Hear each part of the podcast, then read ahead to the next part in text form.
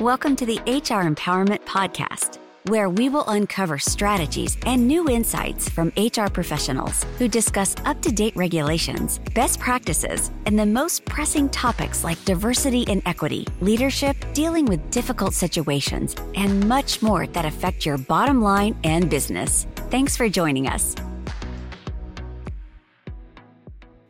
Hey everybody, welcome back. Wendy Sellers here, the HR lady, and JC. Aloha. We are here talking about a few of the uh, hot topics that you should be putting on your, you know, strategic hat for 2023 planning, which means you're also going to probably need to throw some budget money in there. We already talked about the first one, which is unions. You know, there's pros and cons of unions please make sure you let your supervisors know what their responsibilities are and what they can and cannot say. Uh, the second thing that we have talked about is psychological safety in the workplace. Uh, Post pandemic, it is so, so, so, so, so important. And the third thing that I want to talk about right now is how employees of all generations, of all um, backgrounds, they are demanding positive company culture and company culture starts at the top. So hopefully that is you listening today. And if it's not, you know, that's okay. You're going to have to share this information with the people that are above you on the org chart. But biggest thing I want you to get out of this is don't blame middle management or anyone else for a negative culture because it is all about leadership and upper management holding people responsible for how they behave, how they perform, and how the company culture really does roll down from the top. 152,000% accurate. And one thing Wendy brought up about the uh, the FY goals and whatnot and, and where you're heading and you're planning for next year, some of you may think right now to yourselves, I'm kind of locked in already. I don't need to rev. It's never too late. Never too late. Yes. Go pick up the pen, and you know that you can make effective change, and you know that this is going to be important. Is something you need to do.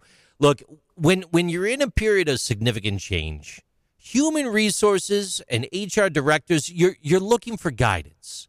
And you might be looking for guidance on how to transform that workplace culture. You want to learn more about how leadership affects a company culture. It's a very, very difficult part of adapting to a new normal. After all, culture is intangible, right? It takes multiple people to get everyone on the same page. Wendy, it never flows smooth. Even with the best planning, sure. it just never flows smooth. So when we think about this from the high level looking down, how can we start to make that flow smooth? What are some things that we should do to get going? We we're, we're committing to change. What do we do to make that happen? HR lady Wendy Sellers we just click our heels and say, I wish, I wish, I wish. some of my listeners are probably thinking, "Nope, I've already tried that. It ain't working." Give yeah, me, didn't win the Powerball doing it that way, Wendy. Come on. yeah, because if we did, we wouldn't be here, right? You know, right. We probably would because we're we're uh, addicts with this type of information. So, but you know what? I think the biggest thing is let's look at some obstacles of changing culture, and then let's remove the obstacles, and then then it'll be easier to say, okay, this is the ideal culture, and I want to I want to be there, you know, tomorrow. But let's face it, it's not going to happen overnight. I see all too often people say, I want the ideal culture, and then they get frustrated because they're not getting closer. But it's because these obstacles are still in the way. Interesting, a lot enough. Um, one of the obstacles, so all the obstacles of company culture are internal. They are not external. You cannot blame external on company culture. I mean, even COVID and, um, you know, uh, economic crashes, whatever it might be, they're still not affecting your company culture. Your company culture is all internal one of the most negative things that can affect the company culture is fear, which funny enough, we just talked about in the session right before this with one of the five topic hot topics in uh, HR in 2023. And so fear is huge. You have to remove fear from the workplace. You have to be able to say, or your employees, I should say, have to be able to say, Hey, I see something wrong and I'm going to speak up about it. And I don't have any fear of doing that. Of course, I'm going to speak up. professionally and respectfully. Uh, but I don't have any fear because I know that the owners of this company, the leaders of the company, want me to speak up when they see that there's a problem, and they're going to listen to me rather than just shush me and put me in a corner. Oh, excellent point. Excellent point. And you know, sometimes uh, another big obstacle is communication. You know, they, it can be very unclear about what the direction is. Exactly. Yep. You know why? Why are we going into this change pattern? What What is the direction of this change? I thought I thought we were doing great, Wendy. Why do we need to do this? It's it's unclear to me how we're going to move that needle from A to B. The process is unclear. Defining what that process is so critical. And if the transformation is dramatic, if it's radical, it could be a major obstacle into making some of that effective change. You've you've yeah, been because, part of some of that dramatic change in the past. Oh, I know. Absolutely, I'm I'm part of it all the time. A lot of my clients call me because they need change, and then I have to, you know, I ask the tough questions. I try to do it with a little bit of kid gloves, um, but I do ask the tough questions and uh, straight out, you know, point out things like, hey, there doesn't seem to be any consistency in your organization, or this conversation alone is going negative. So I don't know if I can help you. And usually when it's coming from an outsourced outside source, um, they might listen, but not always. Um, one of the other, besides fear, the other big thing that um, creates a, just a negative environment is uh, complacency and oh, a fear yeah. of change.